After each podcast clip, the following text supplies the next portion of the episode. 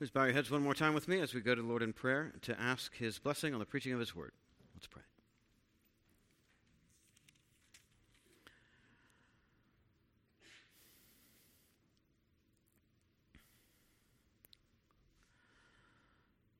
Father, your word is sweeter than honey to our souls. And is more valuable than silver. It is deeper than the deepest sea. And you have given it to us for our conviction, for our encouragement, for our comfort, for our salvation. And we confess that we do not live on bread alone, but on every word that comes from your mouth.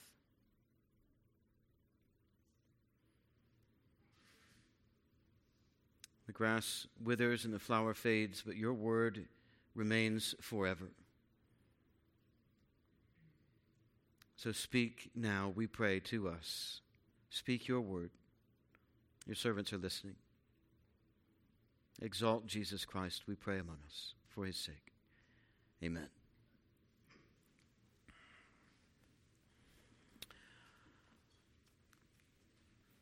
White and black rich and poor, male and female. These are the categories on the continuum of what we now call intersectionality. Intersectionality is the study of intersections not traffic intersections, but the interconnected nature, the intersection of ethnicity, class, and sex regarded as creating this overlapping, interdependent system of discrimination or advantage, both for individuals and for groups. In the modern West, we think of these systems and the recognition of their effects as pretty new we congratulate ourselves for recognizing them. And in some ways, they are new. The global economy, the internet, social media all make us hyper aware that different people from different places and different cultures, or different people inside the same culture, experience the world and its social matrix in very different ways depending on where they are related or located in it. So we might be surprised to discover, or maybe just remember, that real social problems like ethnic resentments, religious and ethnic discriminations, identity politics, nationalism, tribalism, were all basic to the reality of Jesus' day. Jesus knows we need to be saved from these kinds of sins too sins of lovelessness for people who are different than us. So, how did Jesus handle it when he encountered someone so radically different from himself? Well, we see an example of it this morning in John 4. If you'll turn there with me in your Bibles, John 4, when he meets the woman at the well, who immediately wonders what in the world a Jewish man like him could possibly want with a Samaritan woman like herself. But this encounter soon spills over into an encounter with most of the people from her hometown, who by the end of this chapter are agreeing together as Samaritans that Jesus, a Jew, is the Savior of the world. So, how does a whole Samaritan town, beginning with a pretty feisty woman, begin to confess Jesus, a Jew, as Savior of the world in the space of just a couple of days? And how do we ourselves go from being calloused in our cynicism to tender hearted in our faith in Jesus when there's so much dirty water under the bridge? Well, John 4 gives us a very good start with six lines of evidence. Six lines of evidence that Jesus is the Savior of the world. Jesus is giving this Samaritan woman and the rest of her town and his own disciples six lines of evidence that he is the Savior of the world. And I hope by the end of our time together, you'll not just agree that these evidences are true, I hope you will trust with us that Jesus really is the Savior of the world, even your Savior. I want to warn you the first two evidences are going to be the longest. So don't get discouraged. First two evidences are the longest. We'll start. The text is going to be John 4, 1 through 42. We'll read through it kind of piecemeal since it's so long, and we'll start with verses 1 through 15. John 4, 1 through 15. Now, when Jesus learned that the Pharisees had heard that Jesus was making and baptizing more disciples than John, although Jesus himself did not baptize, but only his disciples, he left Judea and departed again for Galilee. And he had to, and he had to pass through Samaria. So he came to a town of Samaria called Sychar, near the field that Jacob had given to his son Joseph. Jacob's well was there. So Jesus, wearied as he was from his journey, was sitting beside the well. It was about the sixth hour. A woman from Samaria came to draw water. Jesus said to her, Give me a drink. For his disciples had gone away into the city to buy food. The Samaritan woman said to him, How is it that you, a Jew, ask for a drink from me, a woman of Samaria? For Jews had no dealings with Samaritans.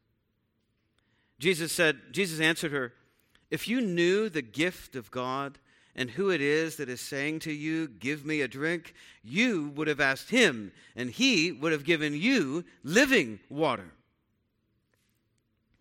The woman said to him, Sir, you have nothing to draw water with, and the well is deep.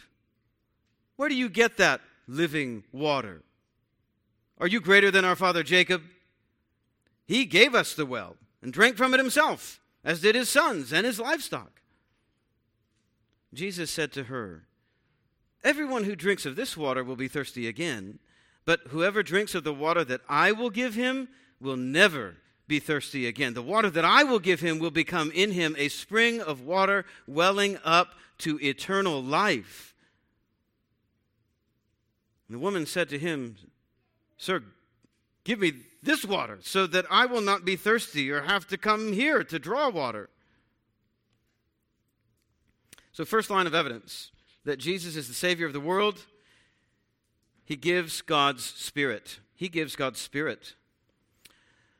Verses 1 through 15 When the Pharisees heard that Jesus had eclipsed John the Baptist in the public eye, they, as leaders of the Jews and as moral guardians, and doctrinal guardians of the community, they feel threatened. And Jesus knows that when Pharisees feel threatened, they attack. So Jesus is basically forced out of Judea by the fear of the Pharisees, and he returns to the safe obscurity of rural Galilee, where he had turned water into wine, remember? It's about a two or three day walk up north. But the main road from Judea in the south to Galilee in the north ran straight through Samaria. So after a long first leg of the trip, he gets a two bit Samaritan town called Sychar near the field Jacob gave to Joseph's son. Jacob's spring or well was there. That's where Jesus sits, worn out from walking. And it's the sixth hour, it's about noon. So the heat is taking it out of Jesus' humanity. He needs to hydrate so does a certain Samaritan woman at the same time of day. But not only in the way that she assumes. So Jesus starts this water conversation with her in verse 7 by asking this Samaritan woman to draw some water for him to drink from Jacob's well. Now, Samaritans were the offspring of interracial marriages between ancient ethnic Jews who were left in Israel during the exile in 722 BC, and ethnic Assyrians resettled there by the Assyrian government. So the Assyrians left all the people they thought were not worth their time. They took all the really high class skilled laborers, into the exile, into Assyria. They left the low class people to tend the land, and they resettled that northern kingdom, Israel, with a bunch of Assyrians. And those Assyrians were the ones who the remaining Jews intermarried with. And these were the Samaritans, these were their offspring.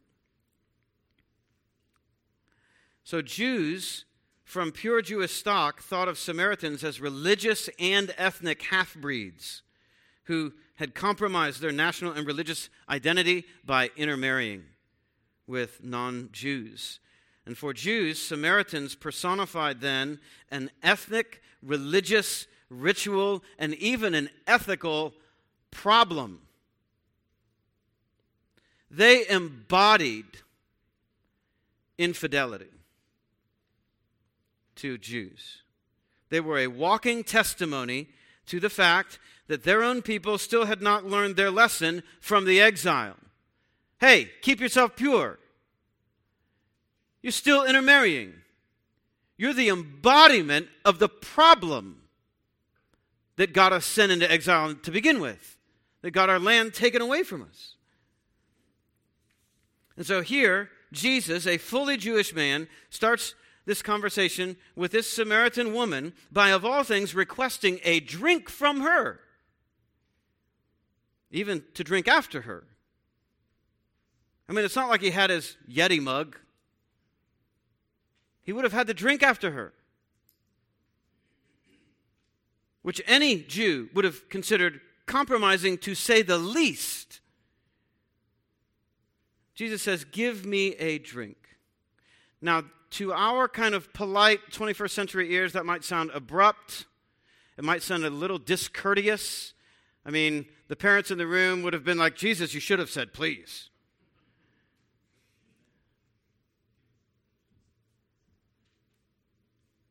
But it's almost as if he's so familiar with her that he doesn't need the formalities. He's tired, he's thirsty, he's fully human and he talks to her with zero sense of awkwardness, zero sense of self consciousness about anything that would possibly come between them. Hey, give me a drink. Like he's talking to his best friend. Like he's talking to another Jew.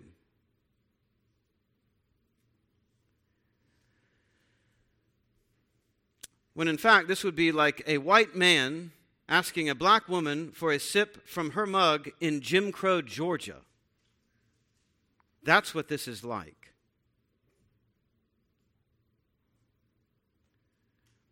In verse 8, John clarifies that Jesus probably would have asked his disciples to draw the water, but they went to town to buy lunch. Otherwise, this conversation never happens. Verses 9 to 10, unable to hide her shock, she just blurts out her surprise which borders on cynicism, and understandably so in the culture. She can tell he's all Jew just by looking at him. I mean, she doesn't have to ask who she is, who he is or where he's from. Like Jesus looks Jewish. I mean, she could tell you you ain't from around here. You don't look like me. You don't talk like me.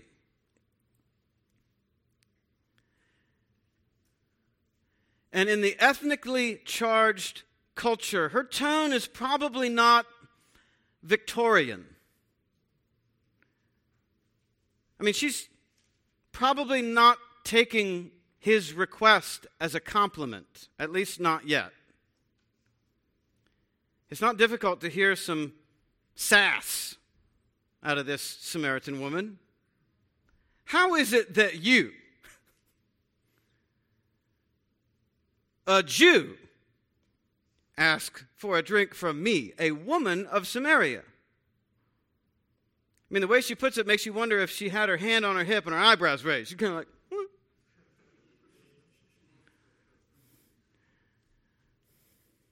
You got to be kidding me. This doesn't happen. Not around here. A full blooded Jew a man on her Samaritan turf asking her from a drink from their fountain? uh uh-uh. uh. I am calling you out. Where do you get off? Your kind look down on my kind. I mean, what are you even doing here? And now that you're tired and thirsty, I'm supposed to just wait on you because you asked? You didn't even say please.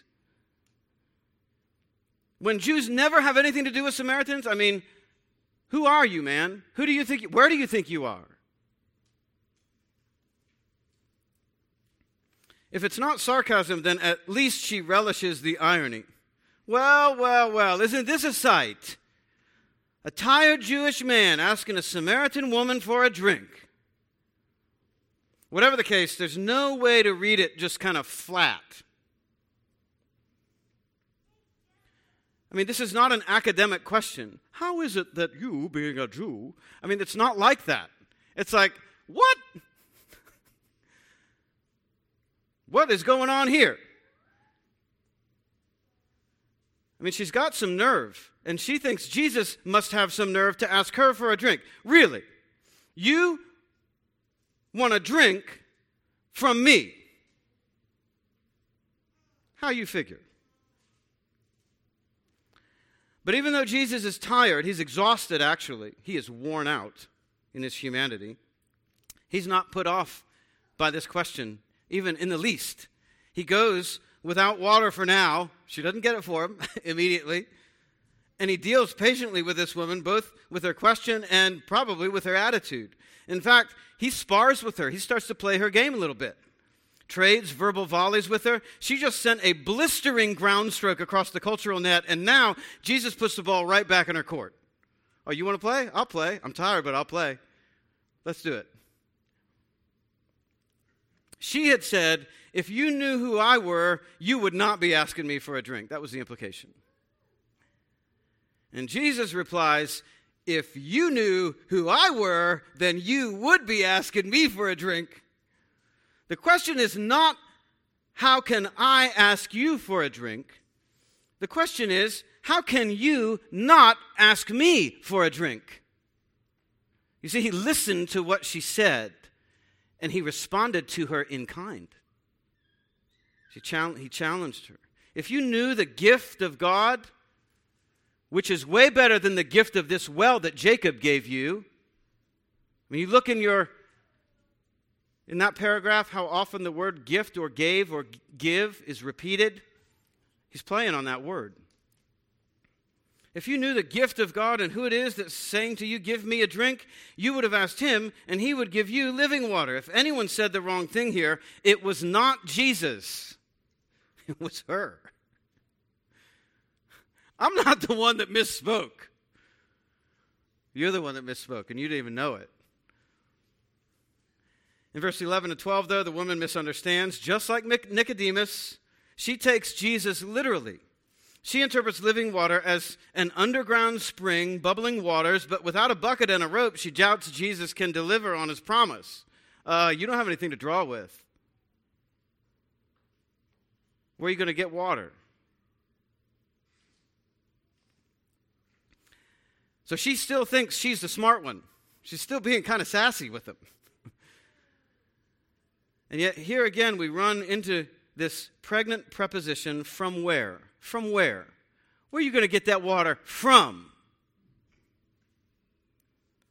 Just like Nathanael asked, From where do you know me?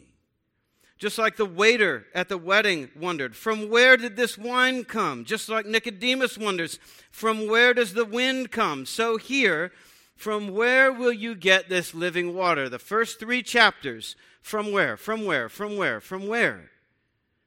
That's the question, isn't it? From where? That's what you're supposed to ask about Jesus. Where are you from? Where did you come from? Where are you getting these things that you're talking about? So, here, from where will you get this living water? And as one theologian pointed out, she's looking in the wrong direction. She thinks he's going to get it from underground, and he says, No, no, no. Don't look down. You got to look up for this kind of water. But in verse 12, it seems to be dawning on her that Jesus might just be more than meets the eye. She says, Surely you're not greater than our father Jacob, who gave us this well and drank from it himself with his sons and even his livestock. She knows the history of this well, and it means something to her.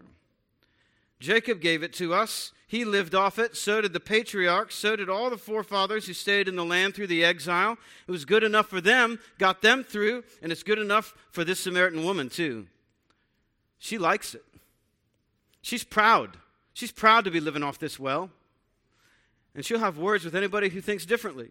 In fact, she challenges Jesus here as if to say, Who do you think you are? Jacob gave us this well, and it's been producing here for centuries. And now you come and talk like you got a better spring than he gave us. You're not even from here. How do you even know? I know where to get water. This is my town, this is our well. How dare you tell me I don't know where to get water?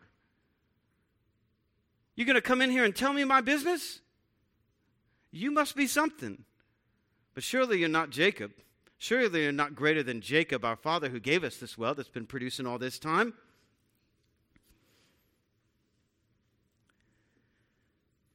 And now she's getting closer to the point that Jesus wants to make about himself and the water he gives. Jesus is, in fact, greater than Jacob because God gave Jesus the Spirit without measure, and Jesus gives the Spirit like water to everybody who trusts him. And that spirit wells up in the human heart like a spring sustaining eternal life in relationship with God through Christ. This is real life, not just life in the human flesh, but life in the sense of being alive to God, being alive to His Spirit, being alive to His Word, to heaven, to eternity. This is new life, the new birth Jesus spoke of with Nicodemus. It's a new aliveness to God and to his priorities, to his holiness, to his righteousness, to his logic, to the logic of Jesus, and to the spiritual satisfaction and the pleasures of heaven that are at God's right hand forever in Christ. This is real life. This is real water.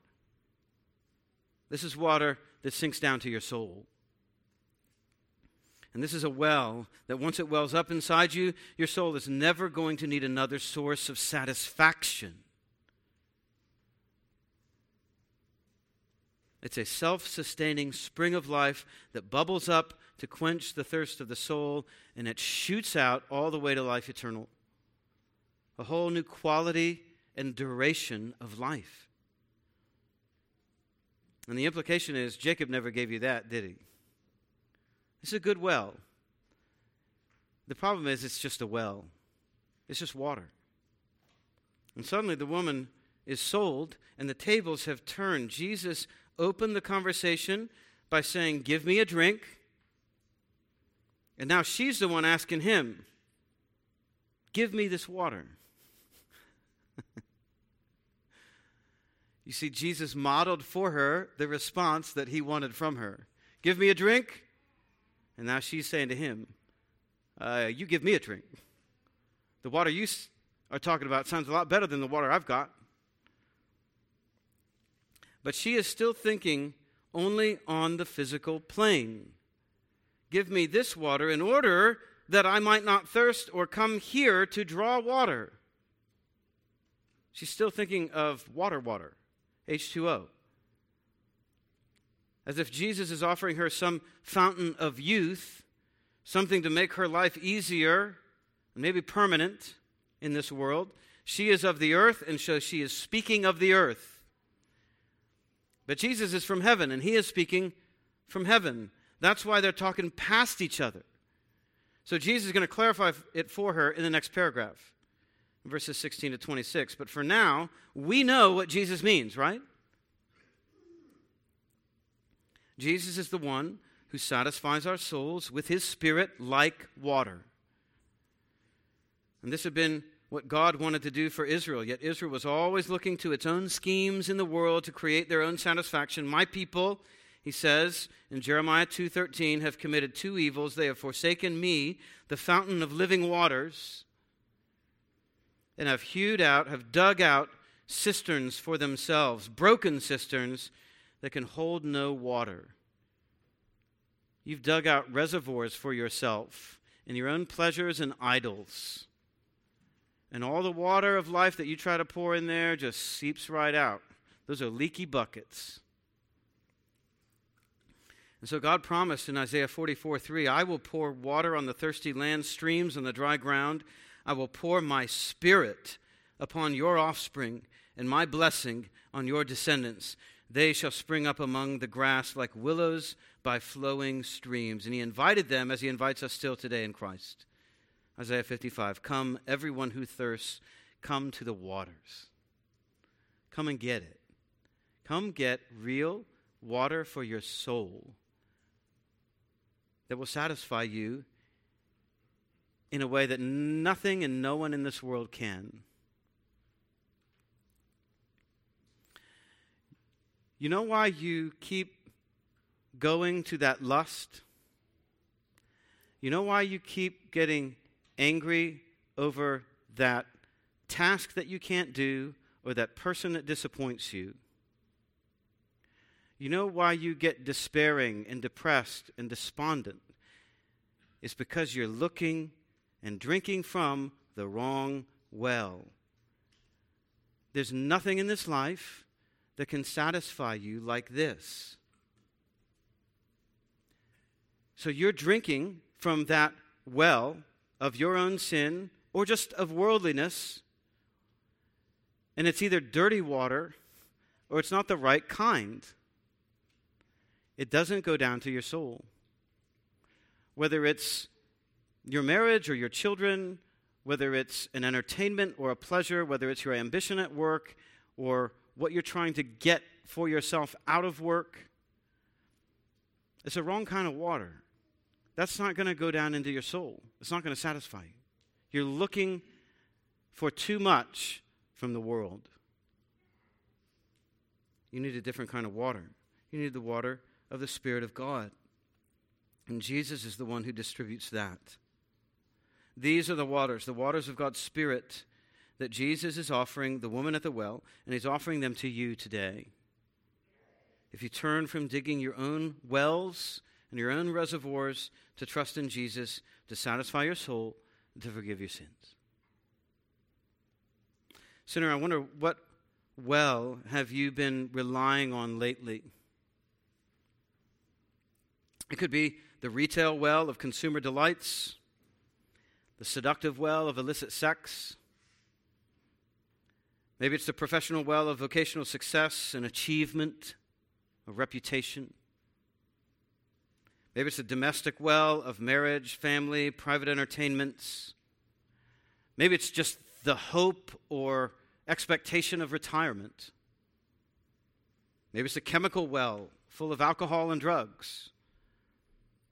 Or maybe it's just a reflecting pool of narcissism self gratification, self worship, self delight. Every one of those wells produces either a dirty or a syrupy kind of water that leaves your heart with a spiritual equivalent of cottonmouth. Jesus is the one who saves us from that futility and the thirst of the soul. God created us, body and soul, to love and enjoy and serve Him forever. And we were meant to find our highest pleasures and our most lasting satisfactions in communing with Him, worshiping Him, serving Him, loving Him, learning from Him, praying to Him, listening to Him in Scripture.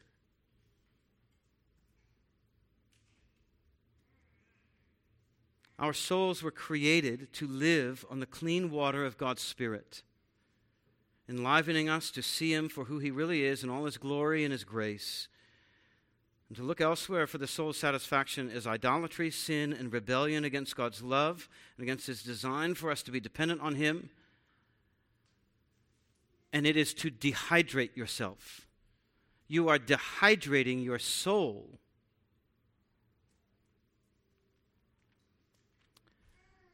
I like all sorts of beverages that aren't good for me. I love carbonated beverages. I love, I mean, I'm still a kid. I like chocolate milk. I think if I could get away with it, probably if I weren't married, I would just drink chocolate milk a lot. That's not good for me. I would never drink water. I forget to drink physical water. I'm dehydrating myself. But it's because I have a taste addiction to something else that I just like the taste of it. But what's good for me is water. And you know where this is going. There is a taste that you crave in worldliness, in your entertainments, in your pleasures, in your vocation, in your reputation, in whatever it is about this world. Maybe it's even trying to get too much out of your spouse or your children. And you look to that thing and you like how that thing makes you feel, you like how it tastes, you like that relationship. And then you realize, man, I'm, my soul still isn't satisfied with that. You're dehydrating yourself. You have to drink water, Christian. You got to drink water. You need the Spirit of God making sense of the Word of God for your soul to delight in God. Deep must call to deep.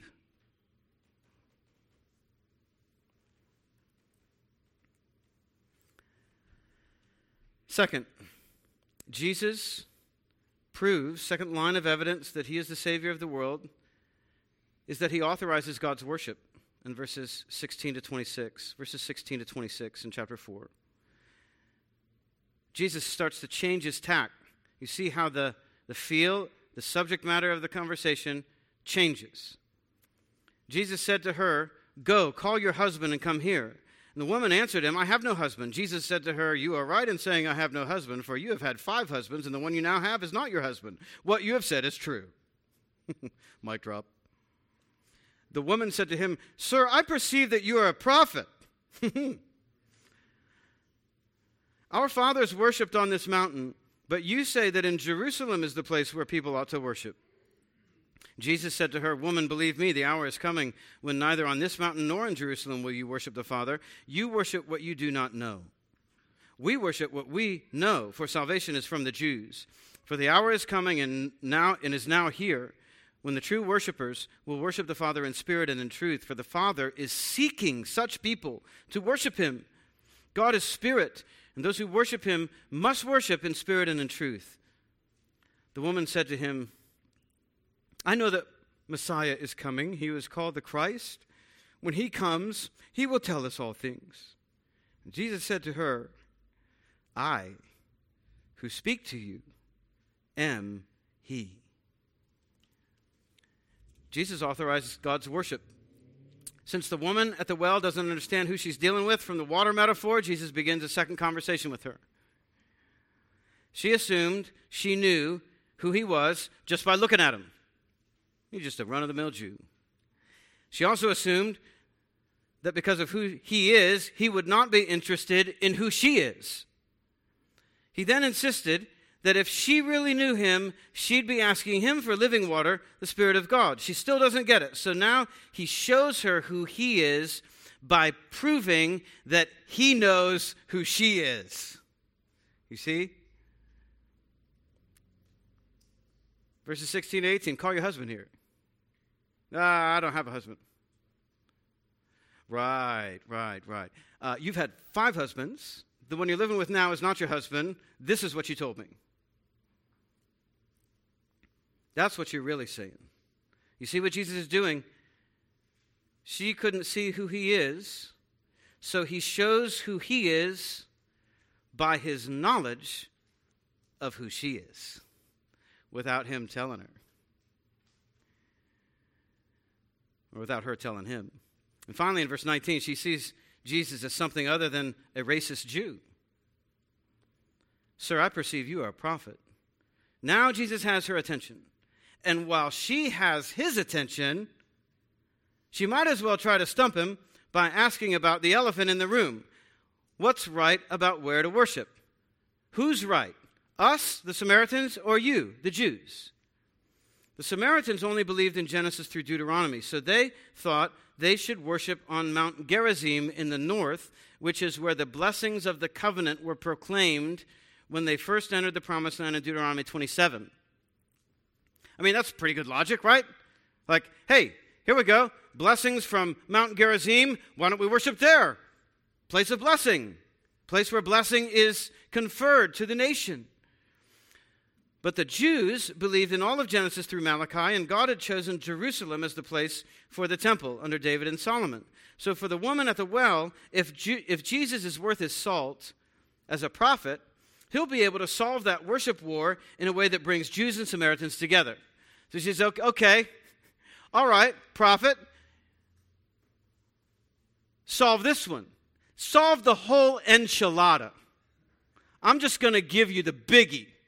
And if you can do it, I'll believe you.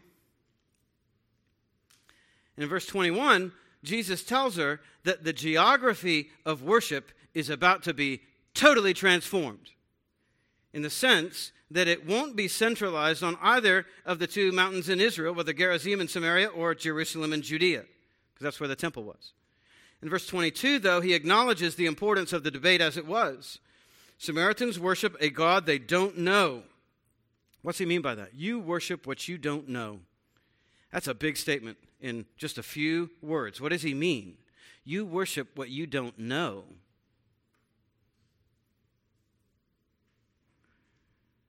I mean, that doesn't sound very seeker sensitive, does it? You worship what you do. He's accusing her of total ignorance of the God she's worshiping, uh, her whole people. You worship what you don't know not because they were worshiping the wrong God, but because they were trying to worship the right God in the wrong way, in the wrong place. God did not choose Mount Gerizim, contrary to Samaritan interpretation. God had said in Deuteronomy 12 that when He gives you rest from all your enemies around, so that you live in safety, then, then, after the conquest, then to the place that the Lord your God will choose to make his name dwell there. There you shall bring all that I command you. Eventually, Jerusalem, the temple. So notice, Jesus says the where and therefore the way of Samaritan worship contributed to the ignorance of the God they thought they were worshiping. You see? They were worshiping the true God in a false way in a way that he had not commanded. And therefore, that misinformed way of worship circled back to misinform them about the very God they were worshiping. They worshiped the true God in an ignorant way and therefore became ignorant about the very God they worshiped. You see, the way you worship matters to your understanding of the God you think you're worshiping. That's the second commandment.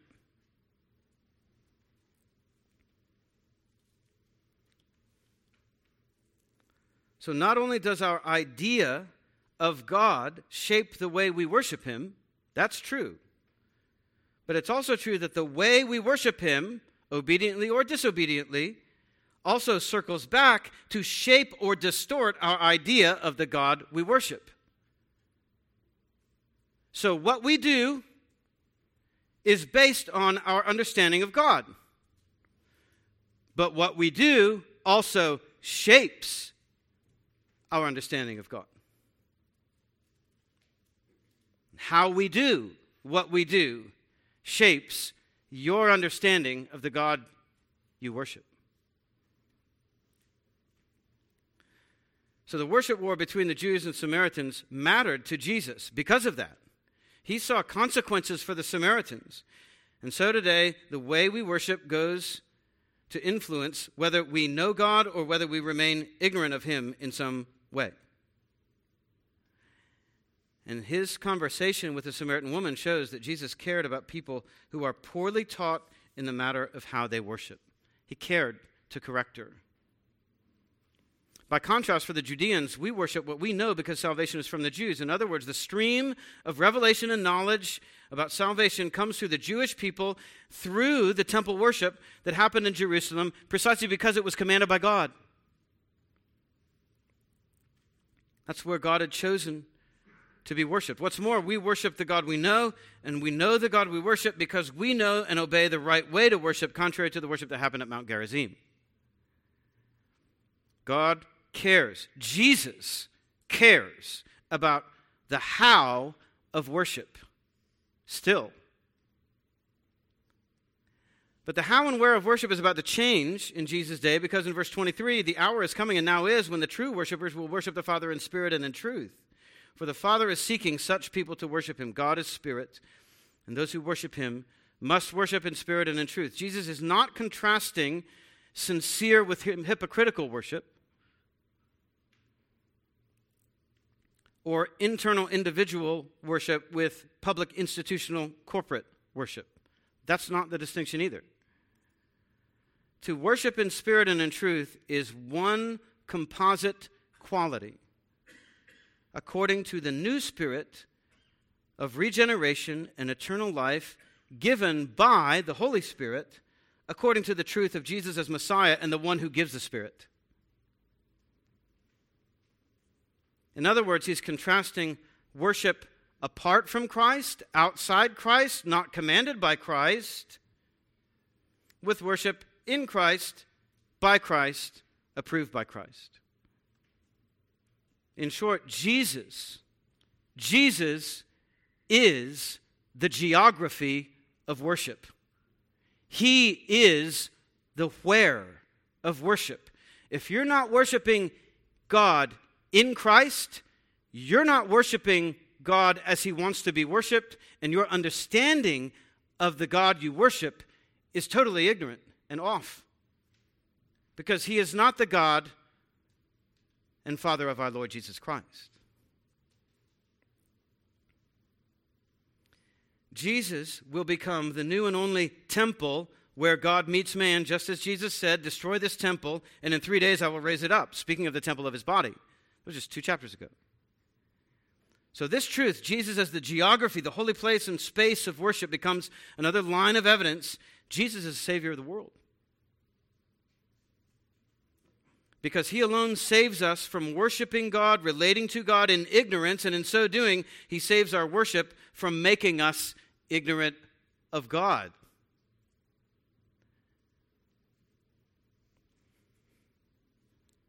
Jesus doesn't just solve the worship war then, he mediates and hosts all true worship, period. To worship in spirit and truth, then, is to worship from a regenerated heart that's filled with the person of the Holy Spirit, and to worship according to the truth of God as we find it in the person and work of Jesus alone, based on his righteousness, his blood, his sacrifice, his death, his resurrection, his priesthood alone. And you're delighting in that and all of that worship from a new heart that Jesus gave you to love the things he loves, to love him for who he presents himself to be in Scripture and not for who you used to think he was in your flesh. Therefore, Therefore, the most spiritual worship is the worship that most clearly magnifies and expounds Jesus in his fully divine personhood. And in all of his all sufficiency as our Redeemer, in his righteous life, in his sacrificial death for the forgiveness of our sins, in his resurrection from the dead for our justification. The most spiritual worship is a worship that expounds and honors Jesus best as the one who gives the Spirit and as the one who teaches the truth and embodies the truth of God. That's the most spiritual worship you can have. I don't care how much you close your eyes or hold your hands out or hold your hands up or whatever is going on. Or if somebody someone's prophesying about something, look, if Jesus is not being magnified, if Jesus is not being expounded, and if your heart is not enthralled with the truth and grace of Jesus, that's another spirit at work. Because Jesus said, the Spirit will glorify me. John 16, 14.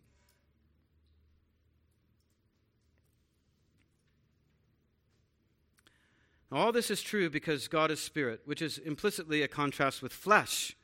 So Jesus is contrasting worship according to finite, sinful human assumptions and preferences, the flesh, with worship according to the new spirit, the Holy Spirit, the living water that Jesus is about to pour out on his people for regeneration, obedience from a new heart. God as spirit must be worshiped from the corresponding spirit of a new heart.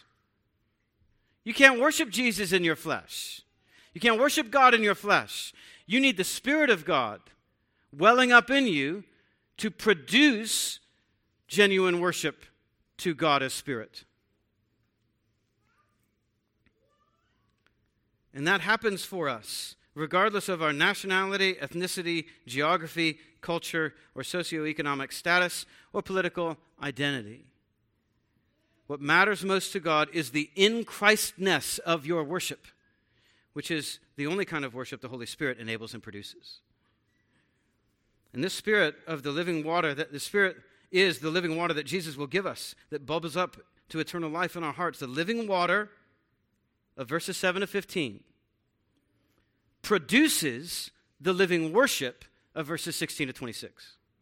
The living water of verses 7 to 15 produces the living worship of verses 16 to 26. What's more, the living water, the Spirit, is the only one who can produce living worship of the Father.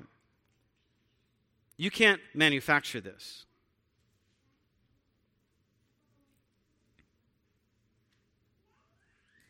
This is the spirit that transcends all racism, all intersectionality, all identity politi- uh, politics, all nationalism, all tribalism, and it unites us to worship the same Father in the same Spirit and the same truth of Jesus. And that is why in Christ there is neither black nor white, Asian or Latino, rich nor poor, slave nor free, male or female, because there is only one Spirit and there is only one Christ who gives him. So the Spirit does not obliterate our ethnicity or our sex, but he does subordinate our ethnicity and sex to the truth of Jesus, to the worship of Jesus, to the service of Jesus. Now, by this time in the conversation in verse 25, the woman is wondering all the more who exactly she's dealing with. I mean, this is probably the best sermon she's ever heard. so she floats the Messiah word, maybe to see if Jesus will own it for himself. When Messiah comes, who is called the Christ, he will teach us all things and sure enough, Jesus picks it up in verse 26 I who speak to you am He. now you got it. Now you're asking the right question. And notice the first time Jesus makes an I am statement in the whole gospel is right here. And look who it's to a Samaritan woman. Maybe the lowest person on the totem pole we've met yet in the gospel. Third, Jesus is the Savior of the world. Third line of evidence, he embodies God's nature, much shorter. Verses 27 to 30. Just then, after he had said to the woman, I who speak to you am he, just then his disciples came back. They marveled that he was talking to a woman. But no one said, What do you seek? or Why are you talking with her? So the woman left her water jar, left her water jar, and went away into the town and said to the people, Come, see a man who told me all that I ever did. Can this be the Christ? They went out of the town and were coming to him. So the disciples come back with lunch and they see Jesus talking with a woman. They can hardly believe it. They apparently wanted to ask him what he wanted with her or why he was talking with her, but no one had the guts to speak up. May have been that silent, judgmental attitude, thinly veiled, that led the woman to go back to town. Whatever the case, when she leaves Jesus and the disciples, she also leaves her water jar there as well. It's not that she misunderstood again, it's that Jesus had so arrested her attention that she forgot why she went to the well in the first place. Because she got a different kind of water. It's her old way of thinking that she left behind in those jars, her old way of thinking about what she really needed and how she could get it, her old priorities, her old loyalties. She had discovered not just a different well, but a different spring so when the woman gets back to town, when she testifies, what she testifies to is the divinity of Jesus. Come and see a man who told me all I ever did. She's testifying to the proof Jesus gave her that he is the Messiah he claims to be, and now she wants them to come and see for themselves. But again, notice the progression. The Father is seeking worshipers in verse 23. Jesus himself is seeking this woman to become such a worshiper. That's the implicit answer to the disciples' question in verse 27 What are you seeking? The last time the word seeking was used, the Father was seeking worshipers. That's what he's doing. He's seeking her as a worshiper. And now the woman goes seeking still other worshipers. That, church, is how it works. Jesus convinces us that he is God incarnate, the Savior of the world, and we go invite others to meet him for themselves in Scripture and in prayer. That is the pattern. Come and see. Come and see. Come see for yourself. Come meet him. It's what Jesus said to his first disciples when they asked where he was staying come and see. Same thing Philip said to Nathanael come and see. And in verse 30, the townspeople accept her invitation. They come out of the city to meet Jesus. So the movement of the text is that living water produces living worship, and living worship, in turn, produces living witness. Fourth line of evidence that Jesus is the Savior of the world, he accomplishes God's will in verses 31 to 34. Meanwhile, the disciples were urging him, saying, Rabbi, eat. We brought you back lunch. It's been a long journey. I know you're tired. But he said to them, I have food to eat that you do not know about. So the disciples said to one another, Has anyone brought him something to eat? Jesus said to them, My food is to do the will of him who sent me and to accomplish his work. Do you not say, There are yet four months? Then comes the harvest. Look, I tell you, lift up your eyes and see the fields are white with, for harvest. So, as the townspeople are on their way to meet Jesus, the disciples are back at the well with lunch, urging Jesus to eat a little something.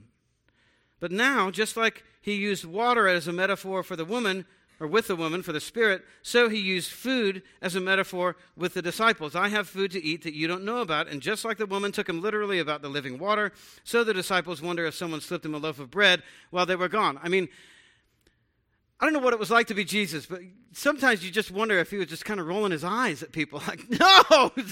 well, you... Think, man. I'm not talking about literal bread.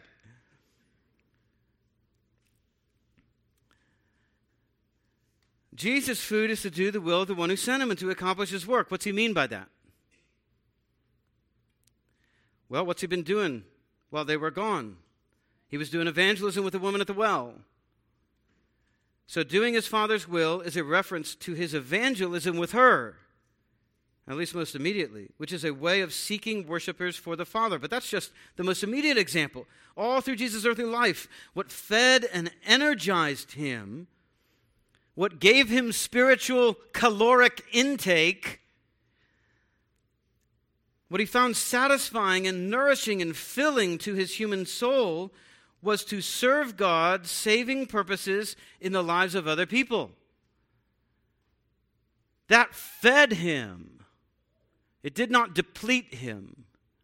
And eventually, that work found its culmination and climax in his death on the cross, where he said the same word that he uses here for accomplished it is finished. Christ is the one who accomplishes God's saving mission to humanity. And he accomplishes that mission not as a drudgery, but as its own reward. Teaching the misguided, healing the sick, convincing the skeptics, casting out demons, being patient with the sassy mouthed woman confronting the self righteous, rebuking the wicked, even his suffering on the cross. He did it all for the joy that was set before him. Jesus lived on ministry like you and I live on food. He's just looking for his next meal.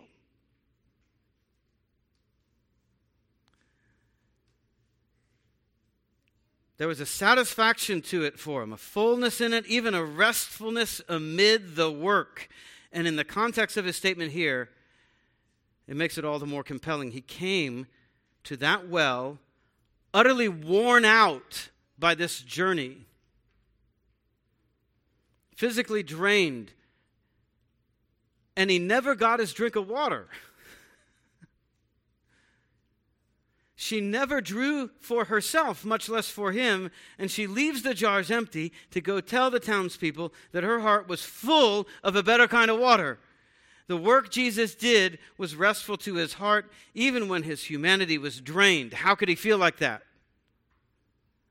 Because God gave him the Spirit without measure to energize his service. He had a well of water that was springing up in him to eternal life no matter how tired he was from the journey. And this is another line of evidence in John's gospel that Jesus really is the Savior of the world. And if you are a Christian, you have this same Spirit of Christ in you, the Spirit that finds Christian work invigorating, restful, satisfying, life giving, even when your body is drained.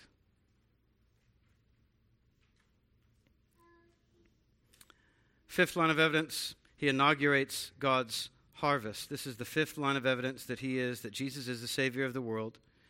Verses 35 to 38. Do you not say there are yet four months, then comes the harvest? Look, I tell you, lift up your eyes and see the fields are white for harvest. Already the one who reaps is receiving wages and gathering fruit for eternal life, so that the sower and the reaper may rejoice together. For here's the saying holds true one sows and the other reaps. I sent you to reap that for which you did not labor. Others have labored, and you have entered into their labor. So, verse 35 to 38, Jesus pivots from talking about his own work to inaugurating the great harvest of souls that the apostles and the rest of the church will steward. From the fruit of his conversation with the woman at the well and from the fruit of her conversation with the rest of her city, the harvest is here. The fields are ready to reap. When Jesus says, Lift up your eyes, a number of theologians, I think, rightly point out that he means it finally, literally. And he's pointing to all the people coming out to meet him from the city of Sychar after the woman witnessed to him. Look! Look who's coming. Look what the fields are full of. Samaritans coming to me and coming to you.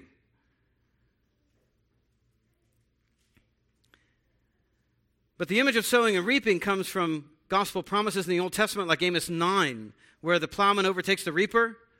Think about that image. The plowman overtakes the reaper. You're plowing because you're getting ready to plant. But when you're out in the field, you're plowing, and all of a sudden, you're like, hey, reaper, get out of my way. What? What is this image? It's the idea that the harvest is going to be so abundant that the plowman going out to plant the seed is going to run into the reaper who is still reaping last year's bumper crop. That's how great the harvest is going to be. These are the kinds of things Jesus means when he says in verse 36 that the reaper is already earning his paycheck by gathering fruit for eternal life, evangelism and disciple making, such that the sower and the reaper rejoice together, oddly enough, at the very same time in the overlapping seasons of salvation. One sows, another reaps at the same time. Yet Jesus puts an encouraging spin on it for his disciples. I'm sending you to reap that for which you did not labor. Others have labored, you have entered into their labor. The disciples are not the ones who have the sad job of sowing without ever getting, re- getting to reap. The disciples get the happy job of reaping where other people sowed and did not reap. That's apparently what's about to happen when the whole town of Sychar comes to meet Jesus, and it is what's going to happen after Jesus' resurrection from the dead at Pentecost in the whole book of Acts. It's what's still happening today all over the world, and it is what we pray to see happen here among us in Elgin.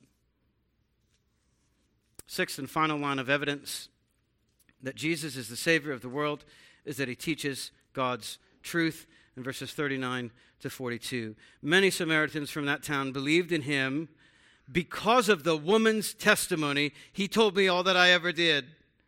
So when the Samaritans came to him, they asked him to stay with them. And he stayed there two days.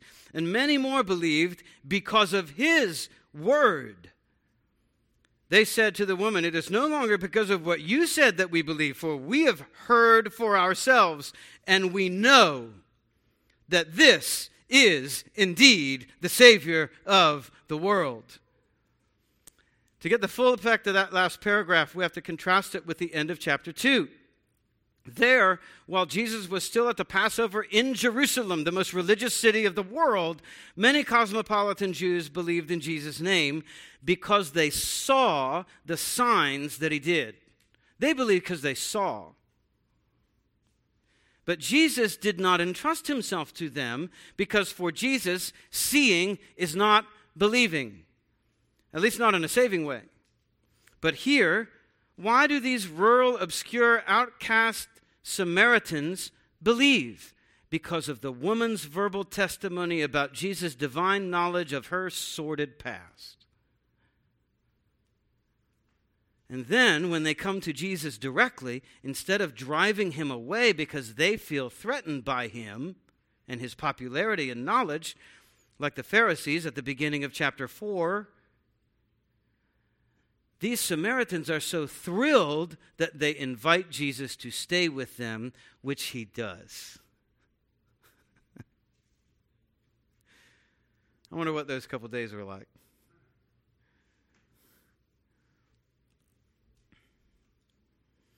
And when he stays, even more Samaritans believe in him because they hear Jesus teaching directly in verse 42. It's no longer because of what you said that we believe, Samaritan woman, for we have heard for ourselves, and we know.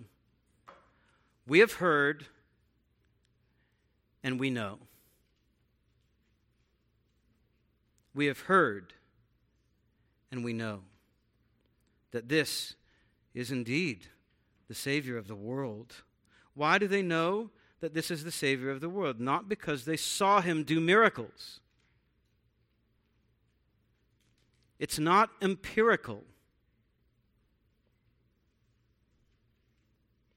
It's because they heard his teaching for themselves. They did not believe because they saw. They believed he is the Savior of the world because they heard his teaching of God's truth.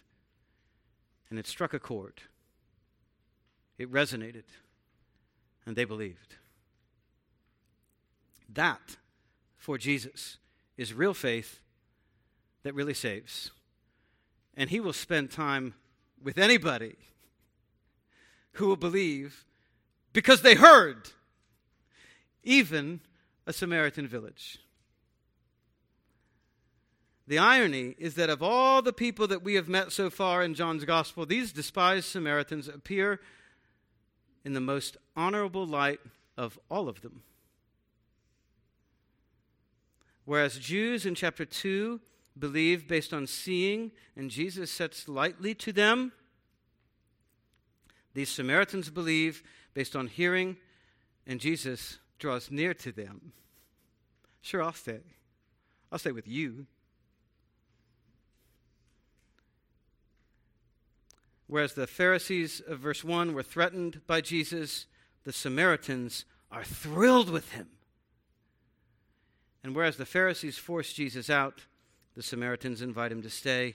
And they are the ones who go down in history as recognizing Jesus for who he is.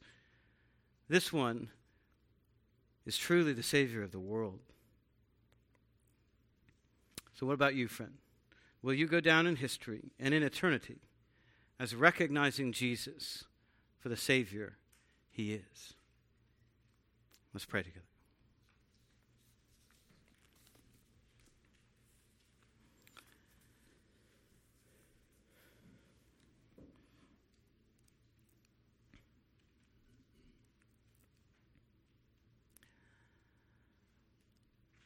Oh Lord Jesus, give us this water. Let us drink of your Holy Spirit. Let us drink and drink to the full.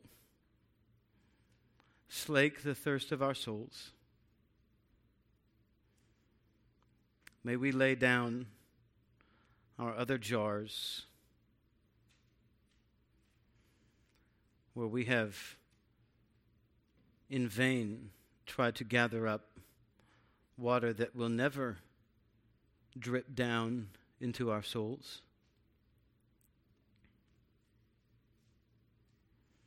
May we see you for who you are. May we worship you according to your spirit and to your truth, and according to the spirit that you have put in our hearts, according to the truth of Jesus Christ and your word, your commands, of how you want to be worshiped.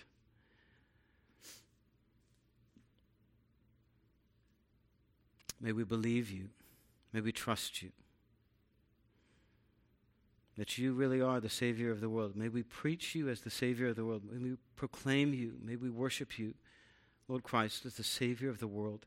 May others come to trust you as their Savior because of our testimony, and because of your faithfulness to us, and because of your Spirit put into our hearts by your grace. For Jesus' sake, we pray. Amen.